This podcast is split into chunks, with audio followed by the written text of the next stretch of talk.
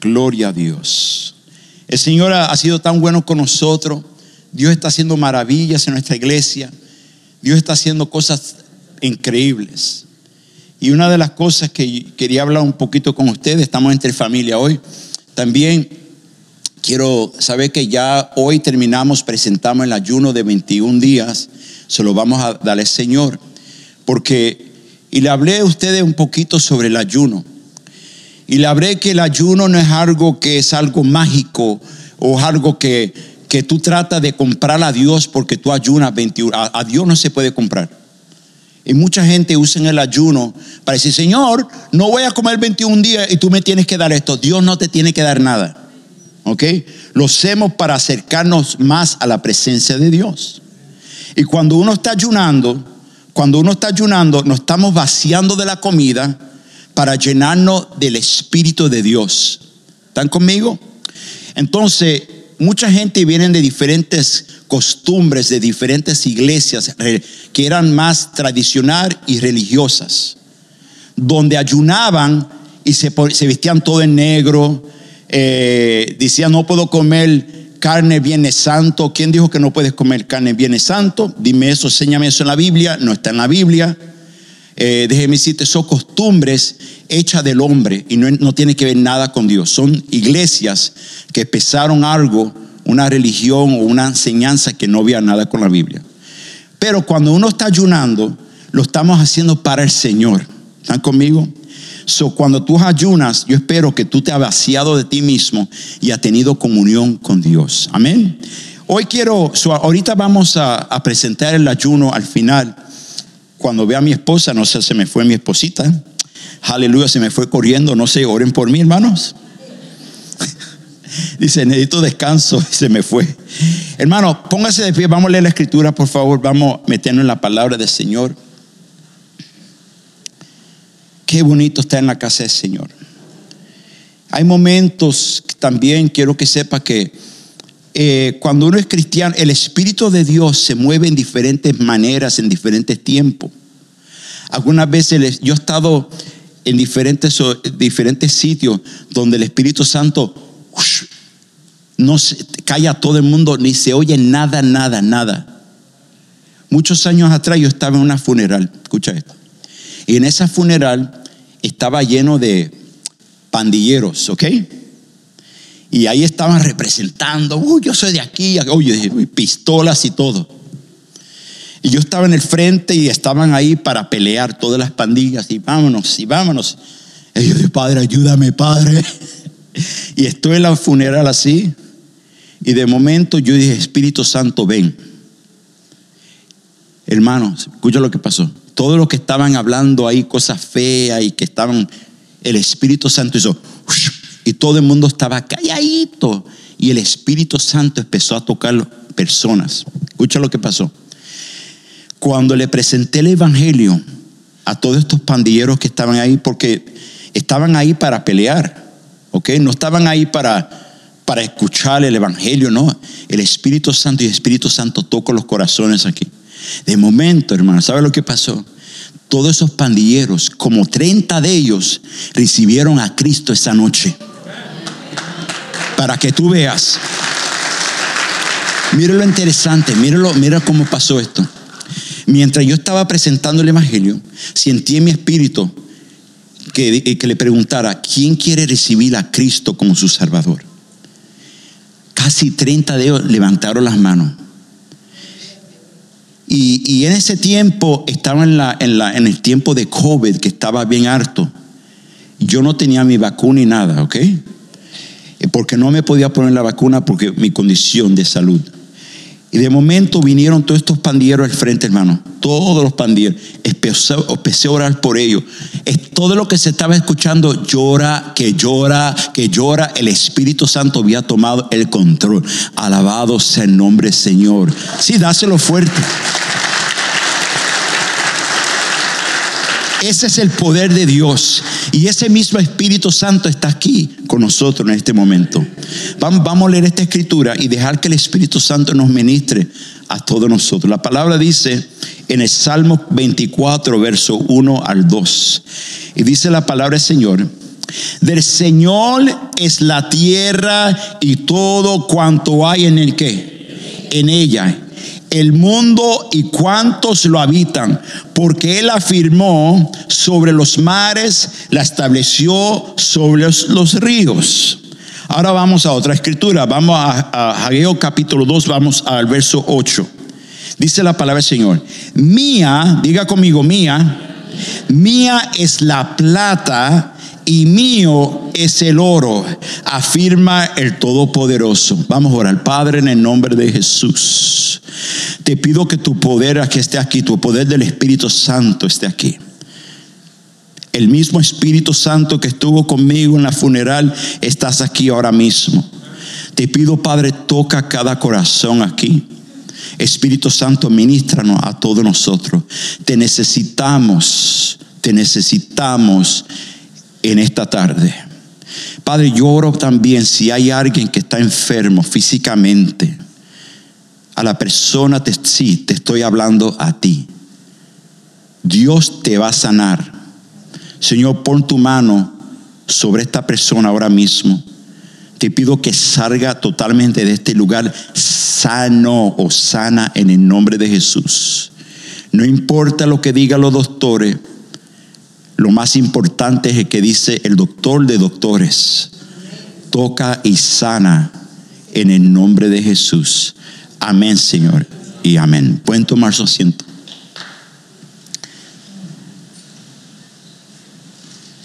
El título de este mensaje hoy es Lo que tú tienes no es tuyo. Diga conmigo, lo que tú tienes no es tuyo. Lo que tú tienes no es tuyo. Dígale a la persona que está a su lado, dígale, lo que tú tienes no es tuyo.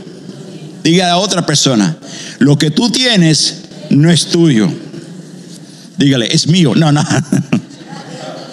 Aleluya. La esposa dice, no, yo sé que no es tuyo, es mío. Aleluya. Había un pastor que se presentó delante de la congregación, ese pastor, ¿verdad? Y le dice, le dice a la congregación, hermanos, tengo algo que hablar con todos ustedes, pueblo de Dios. Quiero hablarle a toda la iglesia, a toda la iglesia. Tengo, tengo, tengo buenas noticias, pero también tengo malas noticias. Y todo el mundo se empezó a, preguntar, ¿qué será lo que el pastor va a decir? Y la primera cosa, déjenme empezar con, lo, con lo, la buena noticia. La buena noticia es, hermanos, Interesante. La buena noticia, hermanos, esto es que tenemos el dinero para cumplir toda la construcción del nuevo templo que vamos a tener en la iglesia. Y todo el mundo está, ah, qué bueno, gloria a Dios. Aleluya, ya tenemos el dinero, ya tenemos la plata para comprarla y construir el nuevo templo. Y todo el mundo alegre, alabando ese gloria a Dios, ya tenemos el dinero. Pero hermanos, tengo malas noticias también. Y todo el mundo... Oh". Pastor, ¿cuál es la mala noticia? La mala noticia que tenemos el dinero, pero el dinero todavía están en sus bolsillos. Porque todo el mundo tenía el dinero, tenía el dinero, pero todo el mundo tenía el dinero dentro del bolsillo. Hoy quiero hablarte sobre algo bien interesante. Normalmente yo no hablo mucho de dinero, pero quiero hablar un poquito sobre eso. Y ya no te preocupes porque ya, ya recibimos la ofrenda. Aleluya. Sí, porque mucha gente cree que, oh, porque ya va a recibir otra ofrenda. No, hermanos, no. Yo no soy así. Yo no soy ese tipo de pastor, ¿ok? Eso no me compare con otros pastores. Yo no soy así. Yo creo en el Dios poderoso. Acabamos de leer. El Dios que tiene toda la plata y el Dios que tiene todo el oro. Si tenemos necesidad, Dios suple todas nuestras necesidades. Él sabe lo que necesitamos. Entonces te quiero hablar algunos puntos hoy y vamos a hablar de dinero un poquito. Eh, vamos a Proverbios capítulo 11. Vamos al verso 24 al 25. Dice la palabra del Señor, unos dan a manos llenas y reciben más de lo que, de lo que dan. Otros ni, ni sus deudas pagan y acaban en la miseria porque no pagan sus deudas. ¿ok? Son gente que toman prestado, pero no pagan sus deudas, ¿ok? No creas que las cosas te van a ir bien, porque delante de Dios estás robando a Dios, estás muy mal. Y dice en el verso 25, el que es generoso, diga generoso, prospera. Las personas que son generosas, que dan generosamente en esas personas, prosperan. El que reanima será reanimado. Dos, te quiero hablar de tres puntos rápidamente. Punto número uno. Diga conmigo, todo es de Dios. Todo es de Dios. Por ejemplo, ¿cuántos de ustedes están respirando aire aquí hoy? Mire la persona que está sola, mira a si está respirando. Y si no está respirando, llama a 911 rápidamente. El aire que estamos respirando aquí hoy le pertenece a Dios. Y nadie puede comprar el aire. No importa si eres rico, no importa lo que sea, cuántos billones de dólares tú tienes, nadie puede comprar, comprar el aire. Tampoco, otra cosa, tu corazón. Ponte así, pon tu mano en tu corazón. ¿Por qué tu corazón está latiendo en este momento?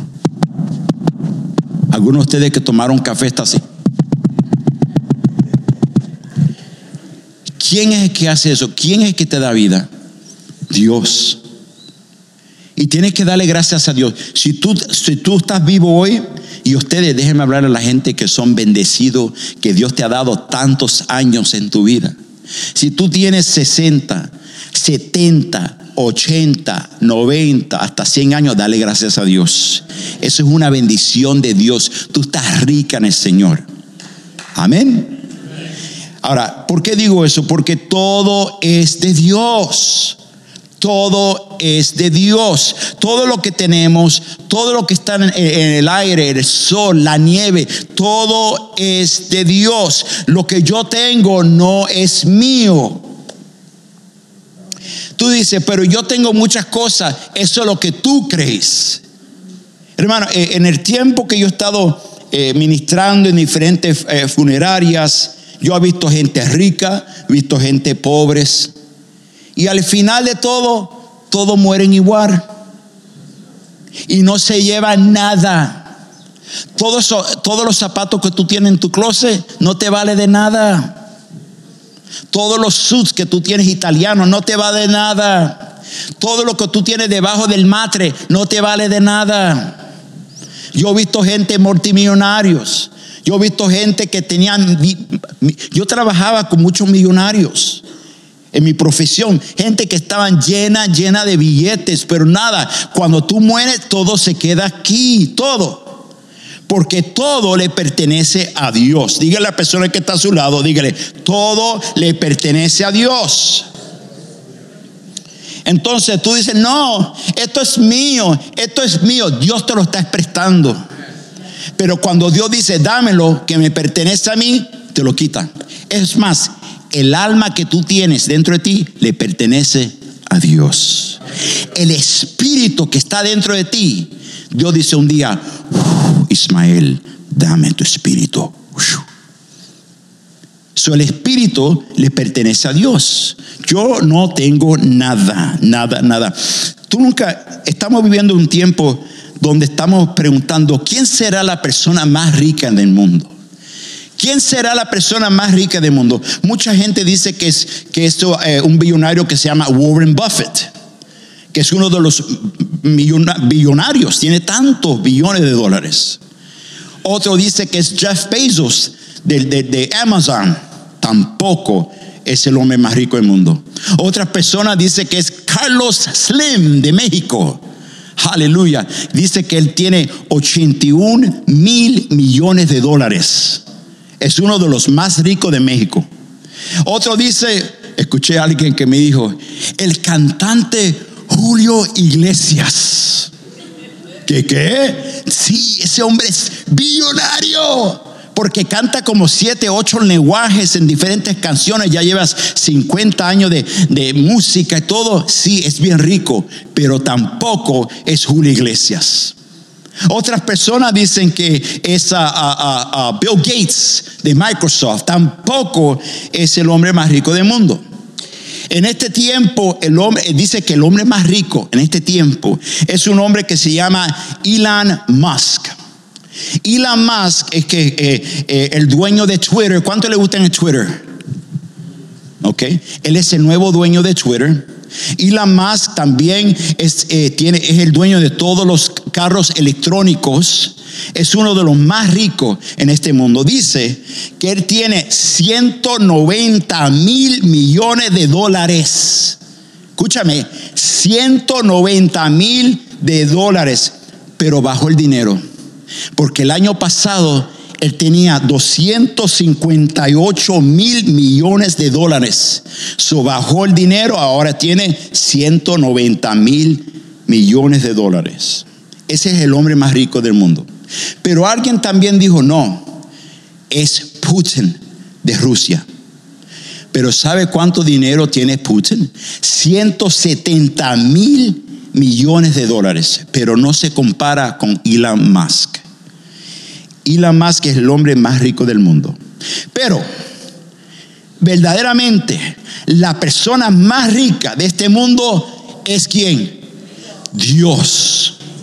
Aleluya. Dios es el más rico del mundo. ¿Sabe por qué? Dios es el dueño de todos los ángeles.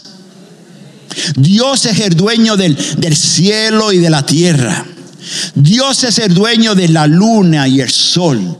Dios es el dueño de todas las aguas, el mar, de todos sus países, sea Colombia, sea Puerto Rico, sea México, Cuba, Ecuador, no sea, eh, eh, de todas las partes, Cuba, eh, la República Dominicana, ah, Honduras, ah, Nicaragua. Él es el dueño de toda la tierra. Aleluya, si se lo va a dar, dáselo fuerte, Señor.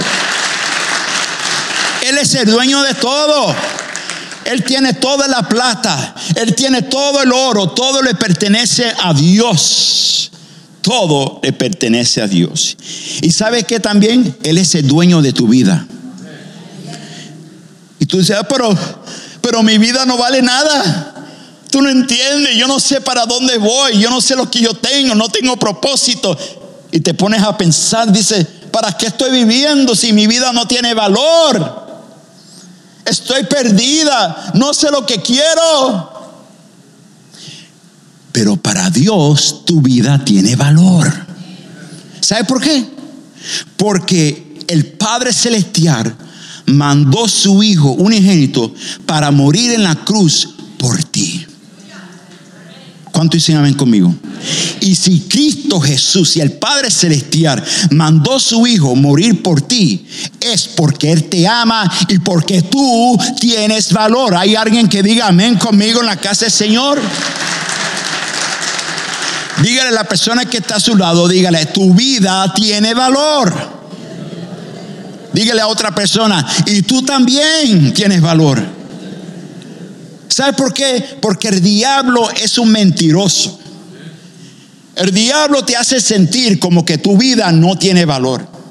Te hace sentir, ¿para qué, estoy, ¿para qué estoy trabajando? ¿Y para qué estoy en este matrimonio? ¿Y para qué estoy en este trabajo? ¿Para qué estoy en esta ciudad? ¿Para qué estoy en esta nación? ¿Para qué? ¿Para qué? Si mi vida no tiene valor. Tiene valor, tiene valor, tiene valor, tiene valor. Tú dices, pero tú no entiendes. Yo tengo 78 años. Ya mi vida no. Mira, lo mejor está por venir. Dale gloria a Dios. Aleluya.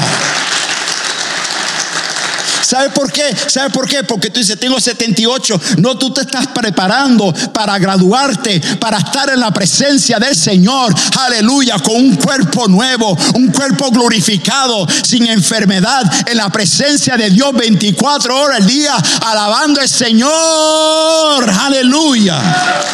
Aleluya. So, todo lo que tenemos nosotros le pertenece a Dios. Yo no tengo nada, y usted dice, sí, pero yo tengo, yo tengo mucho. Usted mira, usted vamos a leer 1 Corintios capítulo 4, verso 7. ¿Quién te distingue de los demás? ¿Qué tienes que no hayas recibido? Y si, y si lo recibiste, ¿por qué presumes como si no te hubieran dado? Tú, si yo te pregunto, ¿qué es lo que tú tienes? ¿Qué es tuyo? ¿Qué es tuyo? problemas, dificultades. ¿Qué es tuyo? ¿Qué es tuyo? Lo que es mío, hermano pastor, con todo respeto, con todo respeto, lo que es mío es mi 401k. Oh, ok.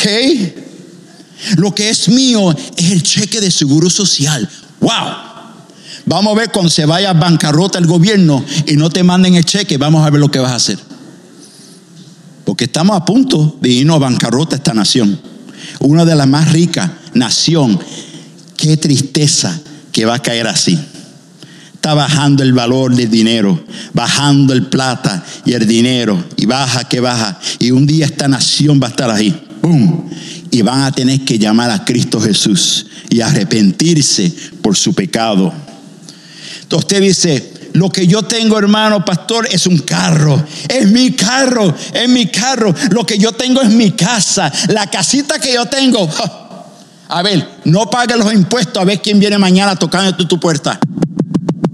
Y si tú no lo pagas, dame las llaves y te quitan la casa. Lo que es mío, lo que es mío, hermano pastor, es un terreno que tengo allá en Guatemala. Ah, allá tengo un terreno, te viene el gobierno y te lo quita también así. ¡Pum! Te lo quita también. Si usted no me cree, pregúntaselo a la gente cubana que está aquí. Cuando se metió el dictador Fidel Castro, gente que eran multimillonarias y de momento te quitaba todo el terreno para entregárselo al gobierno de Cuba. ¿Están conmigo? Eso déjeme decirte, y así puede pasar aquí también en los Estados Unidos.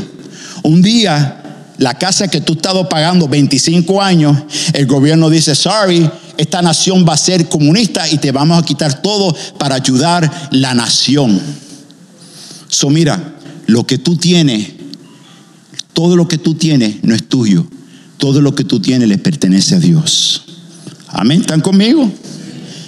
Entonces, mucha gente me dice, lo que yo tengo, la gente que dan su diezmo, por ejemplo, los diezmistas, los diezmistas, que los diezmistas es que cuando el diezmo trabaja así, de cada dólar que tú ganas, le da 10 centavos a Dios. Si tú ganas un dólar, tú le das, le separa 10 centavos a Dios. Si, tú ganas 20 dólares, separa 2 dólares para la obra de Dios. Y con todo eso se nos hace duro darle Señor. ¿Están conmigo? Ahora, tú me dices, lo que es mío es los 90% porque ya yo le di a, 10, a Dios los 10%. Ya yo le di a Dios los 10%. Déjame decirte, te lo voy a un ejemplo, un ejemplo. Si tú, ahí tú dices, el viernes, hermano pastor, me pagaron. Uh, gloria a Dios. Me pagaron mi cheque. Uh, ¿Cuánto ganaste? 500 dólares. Y de los 500 dólares yo separé mi diezmo. ¿Cuánto sale? A ver, 10% de, de 500 dólares sale 50 dólares. De los 50 dólares ya se los separé para Dios. Déjeme decirte que Dios no solamente quiere tu 10%, todo lo que tú tienes, el 10% y los 90% le pertenecen a Dios. ¿Están conmigo? Entonces, solamente Dios te dice, sea fiel y separa 10 centavitos de lo que tú has ganado, cabezón, ponga atención. Separa 10 centavos, a ver, a veces tengo, ni 10 centavos tengo, ore por mi esposa. So, mira, Dios, de, de cada dólar que tú has ganado, Dios te dice, dame 10 centavos de cada dólar que tú has ganado y sepáralo para mí, para mi obra. Quédate con los 90%, pero escúchame. Pero los 90% le pertenecen a Dios también. Aleluya. So déjeme explicarte algo. A Dios le pertenece totalmente todo. 100% de lo que tenemos es todo de Dios. Ahora, Dios es un Dios de misericordia y un Dios de amor. Y Él solamente te dice, dame 10% para mi obra. Y con todo eso hay gente que son tan, yo no lo dije, ustedes lo dijeron, que no pueden dar 10 centavos a Dios. Pero lo, déjame decirte lo interesante de esto. Yo he visto personas que se gozan tanto en dando, dando una propina en un restaurante. Oh, ahí está la propina, le di 25%. Ok, está bien, qué bueno. Y estás alegre. Yo he visto personas que se alegran dando dinero acá, dando, comprando acá, yendo a JCPenney, eso se va a ir a bancarrota también. Pero, anyways, este dando dinero para acá y tienen gozo y alegría. Aleluya. Le di dinero acá, le di un dinero acá. El único lugar donde se le va el gozo a la gente es en la casa del Señor. Cuando le pedimos, ¿por qué no da con ese gozo, con esa alegría al Señor? El mismo gozo que tú tienes cuando tú le das le da una propina a alguien. ¿Por qué tú no puedes tener gozo? Dale al Señor con gozo y alegría. ¿Usted nunca se ha podido a pensar eso? ya el pastor está pidiéndome dinero. Ya te dije, ya recibimos la ofrenda. Yo no estoy pidiendo dinero. Lo que yo quiero es que haga gozo y alegría para ti, para que tú seas prosperado y bendecido por Dios. ¿Cuánto quieres ser prosperado por Dios? Entonces, díganle a la persona que está a su lado, dígale, ponga atención. Entonces, Vamos a Deuteronomio capítulo 8, versos 17 y 18. No se te ocurra pensar, esta riqueza es fruto de mi poder y de la fuerza de mis manos. Recuerda el Señor tu Dios, porque es Él quien te da el poder para producir qué? Esa riqueza.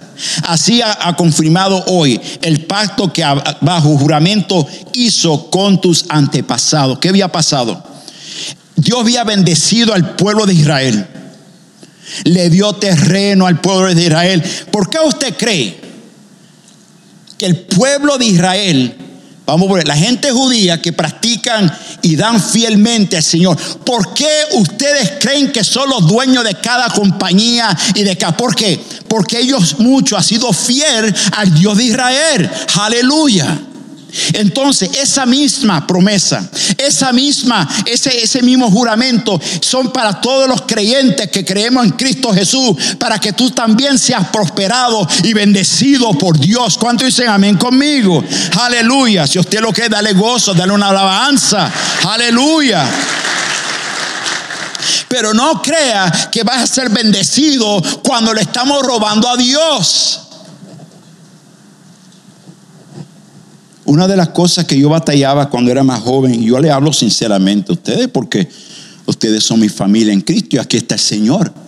Yo no puedo mentir.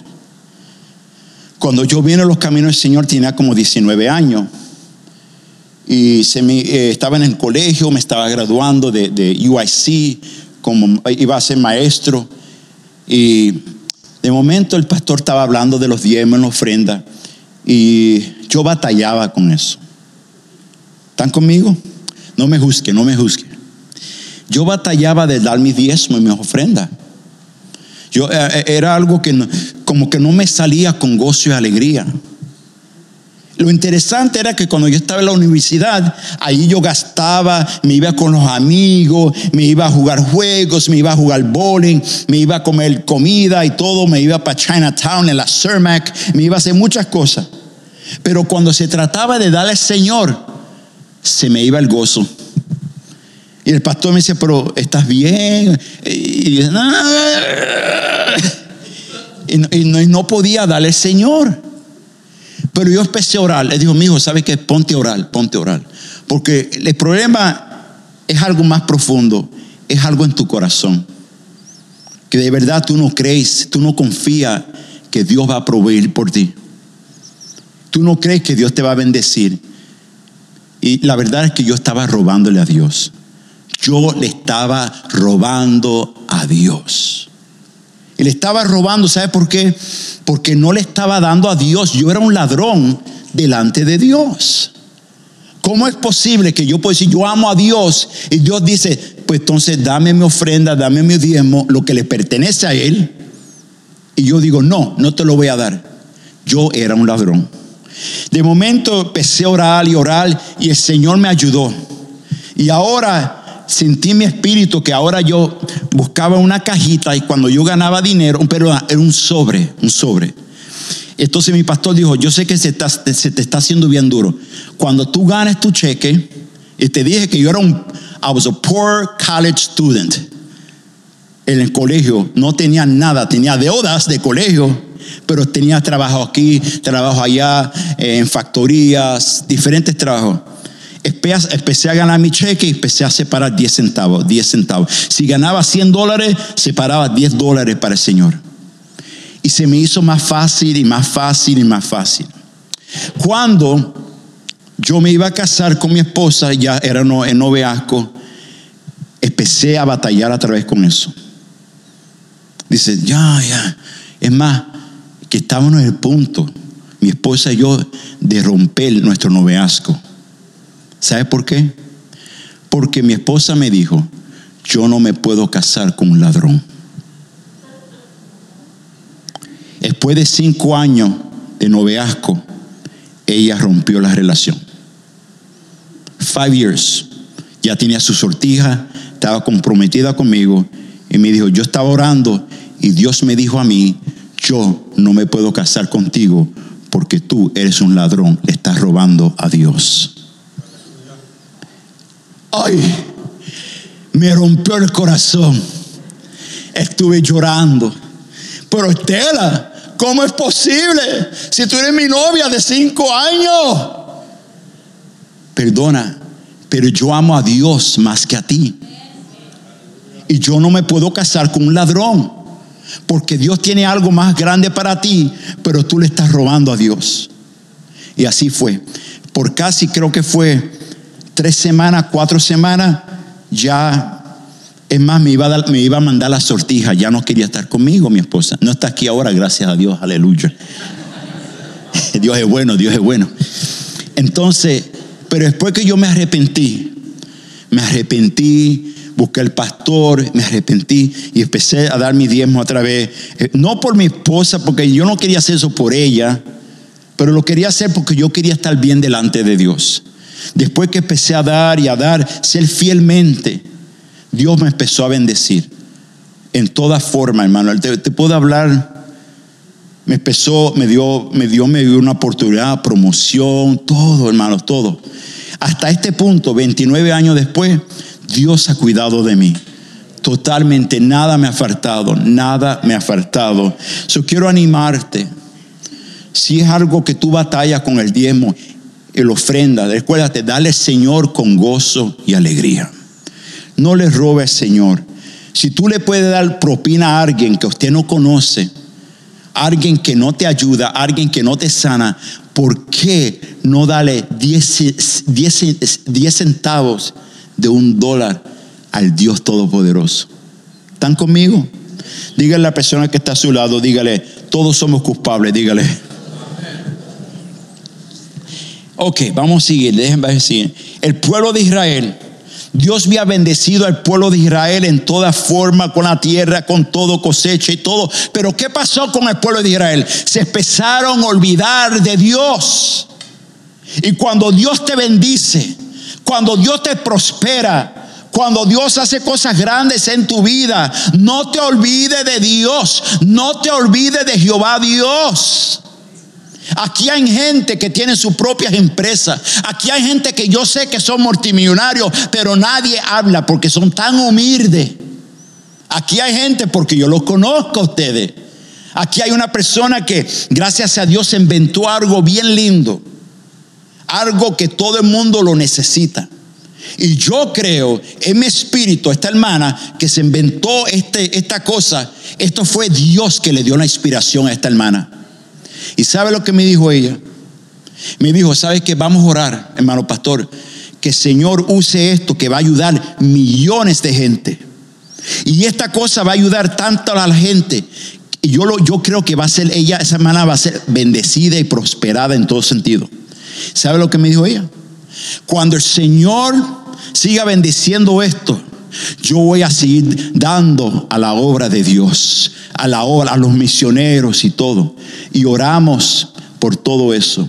Y el otro día recibió una llamada ella, recibiendo una llamada que iban a usar ese producto para algo. Si yo oro que el Señor la bendiga en todo sentido.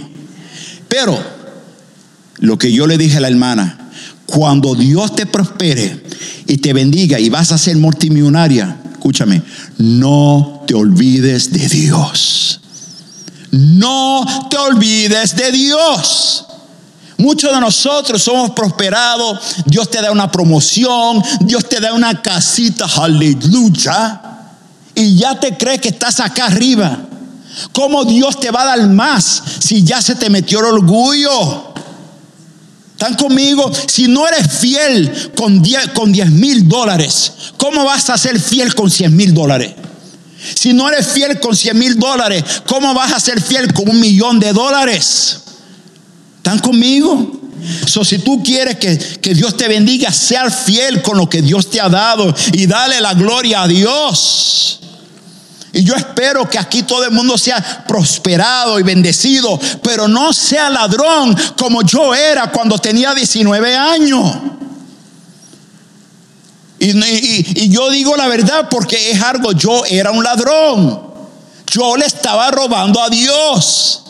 Pero Dios tuvo misericordia sobre este ladrón. Aleluya y Dios me ha bendecido y todo para que para que yo pueda compartir lo que Dios ha hecho en mi vida. Si Dios lo hizo conmigo, lo hará contigo también. Alabado sea el nombre del Señor. Aleluya. Entonces tú dices, no, yo mira hermano, yo levanté este negocio con el sudor de mi frente, aleluya, literalmente con el Señor de frente. Yo levanté este negocio, yo levanté esto. Ok, pregunta, ¿quién te dio la fuerza? ¿Quién te dio la provisión? ¿Quién te dio la salud? ¿Quién te dio el tiempo? ¿Quién te dio la sabiduría? ¿Quién te dio ese don? Dios el Todopoderoso. So mira, no te olvides de Dios. Cuando Dios te prospere, cuando Dios te bendiga y ahora está ganando miles y miles de dólares, ahora gana un millón de dólares al año, no te olvides que fue el Señor. Dáselo fuerte, dáselo fuerte. Vamos al punto número dos rápidamente, se me va el tiempo. Ah, también como, como un siervo del Señor, somos siervos del Señor aquí tenemos que saber administrar lo que es de Dios. Ese es el punto número dos. Saber administrar lo que es de Dios. Si Dios te ha dado algo, tú tienes que cuidar las cosas que Dios te ha dado. Ser fiel con lo que Dios te ha dado. Si Dios te ha dado un carro, no es tuyo, úsalo para ser de bendición a otras personas. Si Dios te ha dado una casa, ¿cuándo fue la última vez que tú has abrido tu casa tan grande para invitar a los hermanos a tener un compañerismo o algo en tu casa. La casa no es tuya, es de Dios. Yo sé lo que es tener y yo sé lo que es perder. Me gustaría un día escribir un libro, un día, no quiero hablar mucho detalle de eso, pero yo sé lo que es ganar, yo sé lo que es tener y yo sé cuando Dios hace y te quita todo. Yo sé lo que es eso. ¿Cuánto quieren dar para el Señor? Ok, te voy a dar tres cositas rápidamente. Mira, cuando tú estás dando al Señor, tú tienes que decir esto, yo tengo que dar con un espíritu generoso. Cuando tú le das al Señor, tú le das con un espíritu generoso. No das al Señor con enojo. Yo, a ver, no, es que mi esposa me quita todo el dinero, pero tengo. Si Dios, es como si Dios te da algo, si Dios te ha bendecido. Yo, eh, eh, tú sabes que cuando tú le das Señor, lo das con generosidad, Señor. Gracias, Padre. Gracias por darme la oportunidad. Lo voy a dar al Señor. Pero es lo que pasa, mira. Cuando tú cuando dices, vamos a recibir la ofrenda, vamos a darle Señor, ¿qué tú haces? Y, está bien metido dentro del bolsillo. Sácalo, sácalo, sácalo. Y cuando das, le haces así, toma, toma. Dios ve que dentro de tu corazón tú no tienes el espíritu de generosidad. Me lo voy a llevar antes que se me lo lleven, aleluya. Es el almuerzo mío para mañana. Aleluya. Pero mira, hermano, que cuando tú das, das con un espíritu generoso. Dígale a la persona que está a su lado, dile, vamos a dar con un espíritu generoso. Ok, mira, Mira, mira esto, vamos a leer. Primera de Crónicas, capítulo 29, verso 14. Dice, pero, pero ¿quién soy yo ¿Y quién es mi pueblo para que podamos darte estas ofrendas voluntarias? En verdad, tú eres el dueño de todo y lo que, y lo que te hemos dado, de ti lo hemos recibido. Escucha esto, escucha esto, mira lo interesante. David era un pobre pastor, era un pobre pastor cuidando su oveja. No era rico, no venía de una familia rica. Y de momento el Señor lo empezó a prosperar, a bendecir al rey David por su obediencia a Jehová Dios. Lo alababa, lo glorificaba, lo prosperó. Y de momento cuando fue rey, empezaron a levantar un templo. Diga templo conmigo. Y cuando empezaron a levantar el templo, David le dijo al pueblo de Dios, vamos a darle todo lo que le pertenece a Dios. ¿Sabe lo que pasó? El pueblo de Dios empezó a traer oro, plata, todo eso para el templo. Le trajeron, le trajeron lo mejor a Dios para levantar el templo de Dios. Escúchame, cuando le estamos dando a Dios, le damos lo mejor a Dios. No le damos las obras a Dios. Toma, Dios, pum. Y si Dios te dice, cuando tú estás enferma, cuando tú estás muriéndote en la cama, Dios dice, toma, lo que tú has dado, te voy a dar también, pum. Tú nunca me diste tiempo, nunca me diste tu talento, pum, nunca me diste tu dinero, toma, te voy a dar lo que tú me has dado a mí. Pero Dios, ven, sáname. ¿Por qué te tiene que sanar? ¿Por qué? Si tú nunca has tenido comunión con Él, si tú nunca lo has respetado, si tú nunca lo has amado, lo has robado, robado todo lo que pertenece a Dios, ni le da las gracias a Dios. ¿Están conmigo? Vamos a darle, Señor, lo mejor. Lo mejor de tu tiempo, lo mejor de tu talento, lo mejor de tu tesoro. Dáselo al Señor con gozo y alegría. Sea una persona que tiene un espíritu generoso. ¿Están conmigo? La, otra cosa es cuando yo le doy al Señor, yo tengo que dar con un espíritu de sacrificio. Yo tengo que darle al Señor con un espíritu de sacrificio. Un espíritu de sacrificio es esto. Un sacrificio es esto. Por ejemplo, tú le estás dando al Señor cuando no tienes mucho. Cuando tú sabes que tiene un poquito, Tú dices, pero tengo poquito. Eso es un sacrificio que tú dices, Señor, te voy a dar lo que te pertenece a ti. Esto no es sacrificio. Si tú le estás dando al Señor de las obras que sobrado, ay, pero es que yo tengo mucho, aquí está Dios. Eso no es un sacrificio. Tú tienes que darle al Señor de lo poquito. Mira, me recuerdo mi pastor me decía esto. Dice mi pastor que en 1969 él estaba en una iglesia y tenía la novia, que era la esposa, que, ahora es la esposa de él. Y dice que el, pastor empezó a recibir la ofrenda. Y él no tenía mucho dinero, el pastor eran, eran jóvenes, tenía como unos 19 años, ella tenía como 18 años. Cuando él empezó a dar la ofrenda, empezaron a recibir la ofrenda, él estaba buscando, él tenía 21 dólares en su bolsillo. Y cuando empezaron a pasar el platito, que pasaban el platito así, él le iba a dar al Señor un dólar. Pero mire lo que pasó. Se metió tanto así que puso el del 20 y no puso el dólar. Y de momento que el plato se va así, ¡oh! se le fue, se le fue. Y hermano, mira, se le fue el platito. Y dice, ahora no tengo nada para almorzar, no tengo nada para la semana, pero él estaba portándose bien porque estaba al lado de la novia. Entonces, hermano, cuando le damos al Señor, le damos de sacrificio. Vamos, vamos a 2 de Corintios, ya se me está en el tiempo, aleluya. 2 de Corintios, capítulo 8, verso 1 al 5, dice, ahora hermanos, queremos que se enteren de la gracia que Dios les ha dado a las iglesias de Macedonia en medio de las pruebas más difíciles, su desbordante alegría y su extrema pobreza abundaron en rica, generosidad. Soy testigo de que dieron espontáneamente tanto como podían y aún más de lo que podían, rogándonos con insistencia que les eh, consideramos el privilegio de tomar parte en esta ayuda para los santos. E incluso hicieron más de lo que se esperaban, esperaban ya que se entregaron a sí mismos primeramente al Señor y después a nosotros conforme a la voluntad de Dios. ¿Qué es lo que estaba pasando ahí? El apóstol Pablo, escucha esto, el apóstol Pablo estaba hablando de una cosa. ¿Qué pasó? La primera iglesia cristiana ¿ok? Cuando Cristo dijo que, que iba a venir pronto, toda la gente, la iglesia de Jerusalén, diga, iglesia de Jerusalén. ¿Sabe qué pasó? Empezaron a vender su terreno, vendieron su casa, dieron todo lo que tenían. ¿Y qué pasó? Cristo no vino. Jesús no vino. Y muchos de ellos dieron todo lo que tenían porque creían que Jesús iba a regresar pronto no vino. Entonces el pueblo de, la iglesia de Jerusalén quedaron pobres.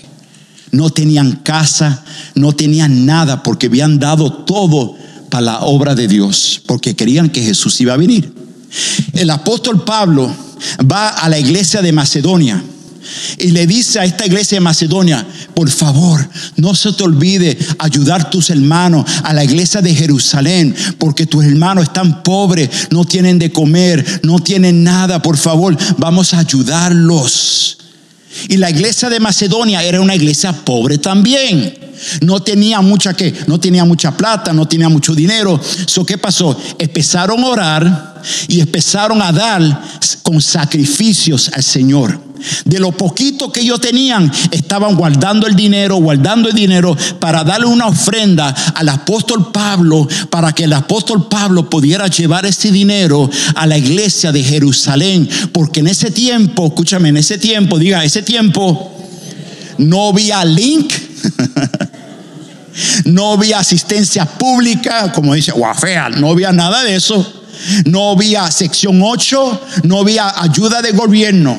La iglesia se tenía que ayudar uno al otro porque no estaban dependiendo del gobierno. Yo creo que en estos días también nosotros tenemos que depender en la iglesia, no totalmente en el gobierno federal. ¿Cuántos se amen conmigo?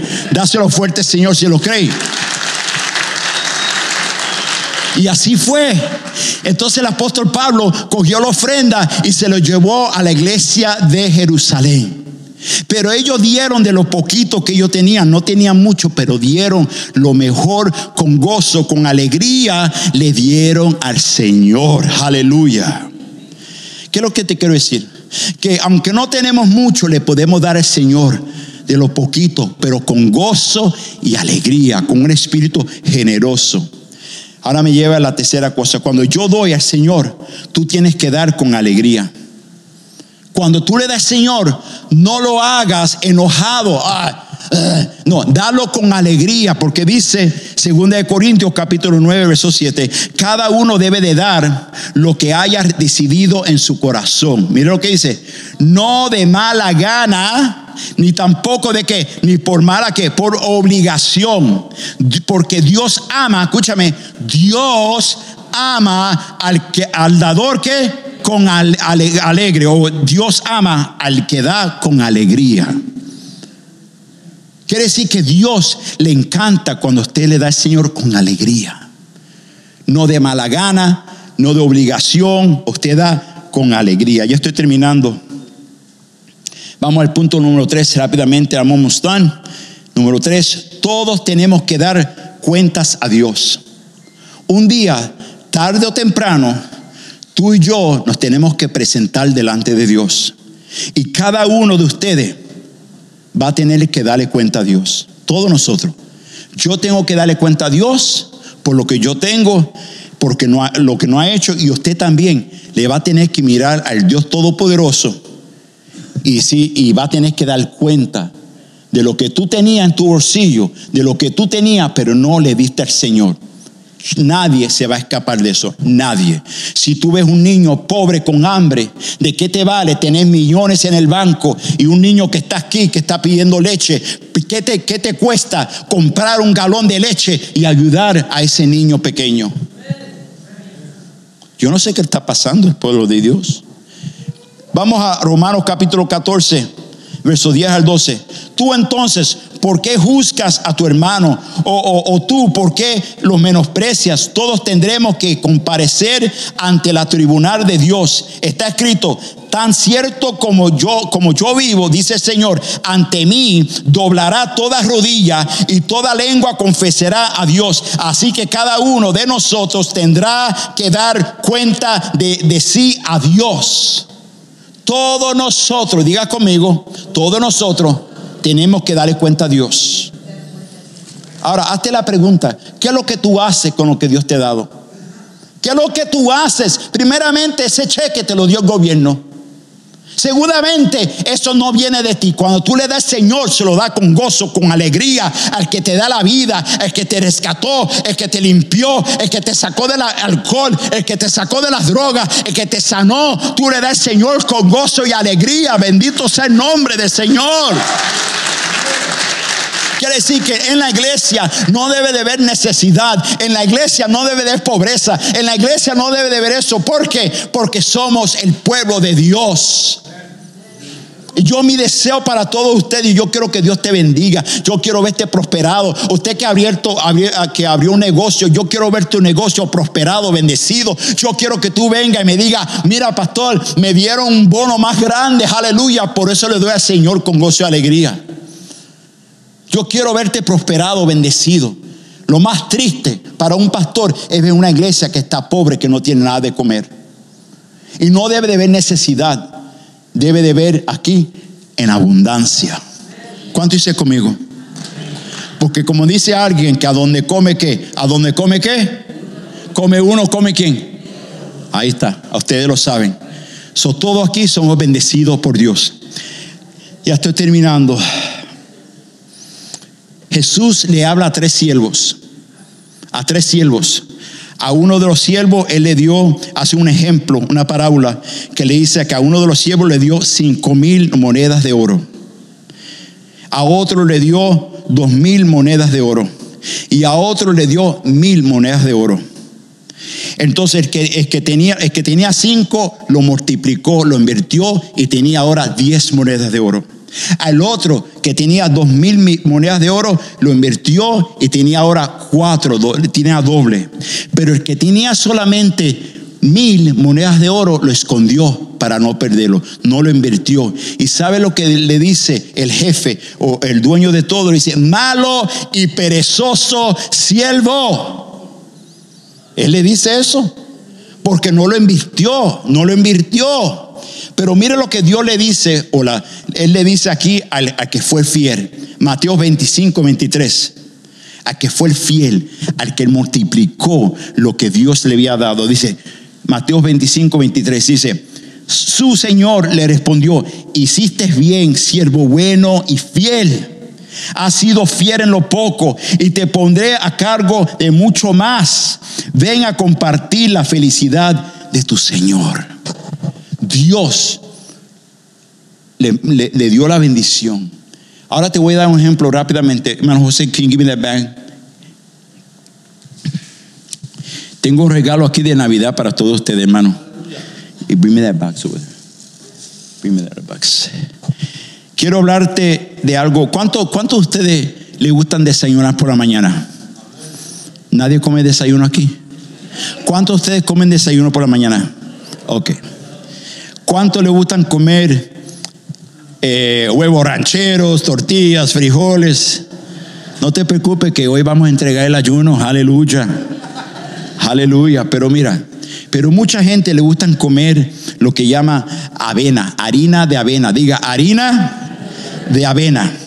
Y hoy te quiero hablar un poquito, un poquito para terminar, sobre un hombre que se llamaba Henry Crowell. Henry Crowell era bien pobre. Henry Crowell eh, tenía un terrenito en Iowa.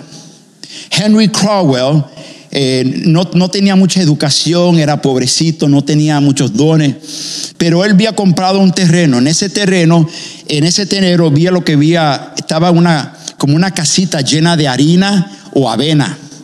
En ese tiempo la avena se lo daban a los caballos.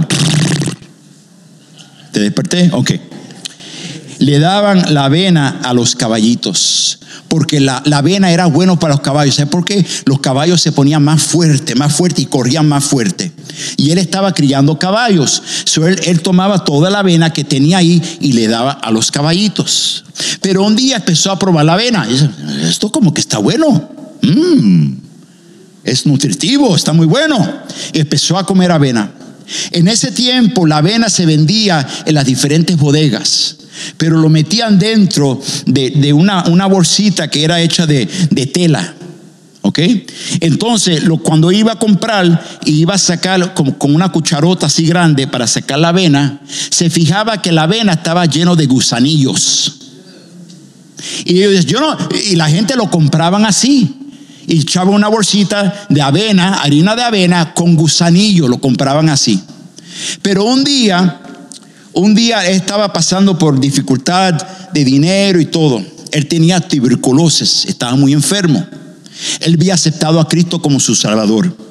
Él escuchó de un predicador, de un evangelista que se llamaba D.L. Moody, el evangelista en ese tiempo que también es bien conocido aquí en Chicago, aquí y también mundialmente. Dice, yo voy para escuchar a D.L. Moody, porque ese hombre Dios lo usa poderosamente. Cuando él estaba predicando D.L. Moody, el hombre eh, Henry Crowell se sanó del tuberculosis. Fue sano. Pero mientras él estaba orando, estaba orando, él le dijo a Dios, Henry le dijo a Dios, Señor, yo sé que yo no puedo ser un predicador. Yo no sé hablar muy bien, yo no puedo ser un predicador. Pero Señor, si tú lo permites, permítame ser el mejor hombre de negocios. Y ayúdame, Padre, para prospérame. Y de todo lo que yo gane, yo te daré a ti, Señor, 70% de todo lo que yo gane. Mire lo que pasó.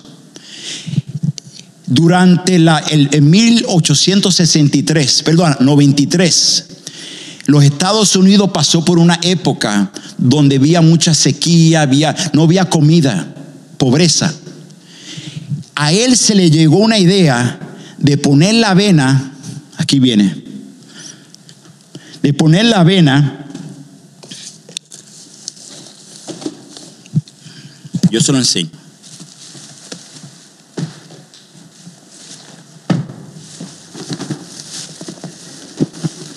¿Ya tienen hambre?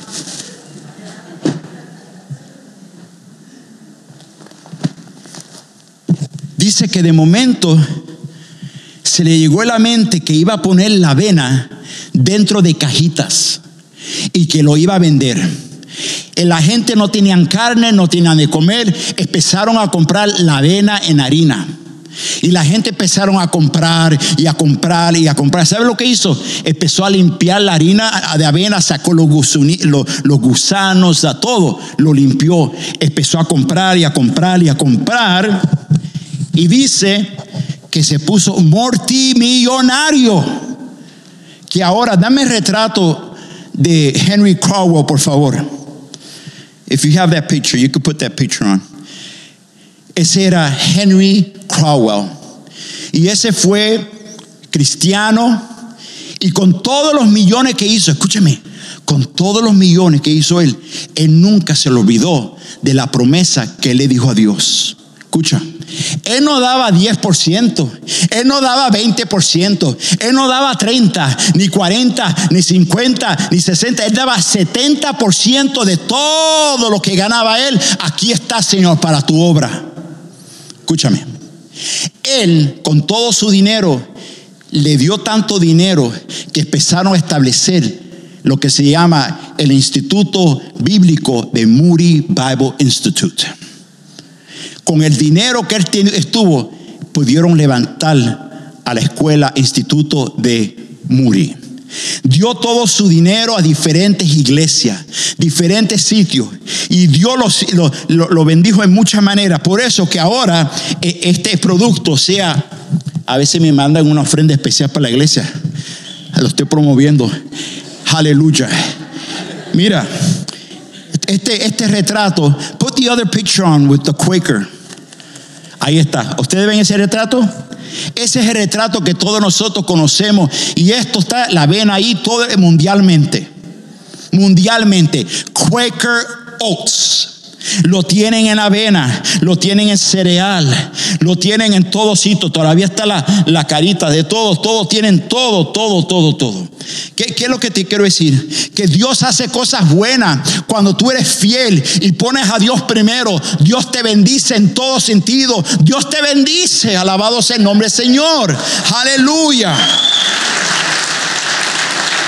Pero, pero, pero lo interesante es que casi el mundo nunca habla de Henry, nunca hablan de Henry, nunca hablan de, de Crowell, nunca. ¿Por qué? Porque era cristiano, era un hombre de fe, porque él creía en Dios. Pero mira lo que pasó en 1943. Mientras él era humilde también, dice que se metió en un tren y, cuando estaba en tren en 1940 lo hallaron muerto. Le dio como un ataque, algo fatal. Pero ¿sabe cómo lo vieron? Leyendo la Biblia murió alabando al Señor. Póngase de pie, por favor. Aleluya. Ya se me terminó el tiempo. Aleluya. Lo que te quiero decir, hermano, por favor, ponga atención a esto. Lo que tú tienes no es tuyo. Lo que yo tengo no es mío. Yo no tengo nada. Al final de mi vida, mi alma se va para el Señor. No tengo nada nada, nada. Usted dice, lo que yo tengo es tuyo, lo que yo tengo es mío, lo que yo tengo es mío. Vamos a ver, cuando tú llegues a ese punto, al final de tu vida, a veces te puedes llevar ese carro. Dile que te lo meten en la cajita contigo. Todo ese dinero que tú tienes, 401k, que tienes 250 mil dólares ahí, vamos a ver, a ver que te lo metan ahí. Vamos a ver.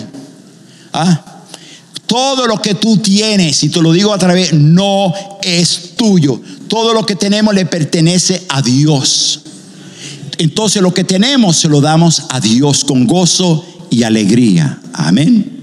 Vamos a orar. Padre, en el nombre de Jesús Todopoderoso, Padre, ahora yo te pido en el nombre de Jesús, levanta su mano, por favor. Yo te pido, Padre, que tú sigas bendiciendo a tu iglesia. Bendice a tu iglesia aquí, Padre. Pon un corazón de, generoso, un corazón que podemos dar fielmente. Ah, pon ese corazón como le pusiste a Henry Crowell de Quaker Oats que daba generosamente con gozo y alegría para tu obra. Yo te pido, Padre, bendice a tu iglesia, Padre, que no le falte nada. Aquellas personas que tienen negocios aquí, yo te pido, prospera sus negocios.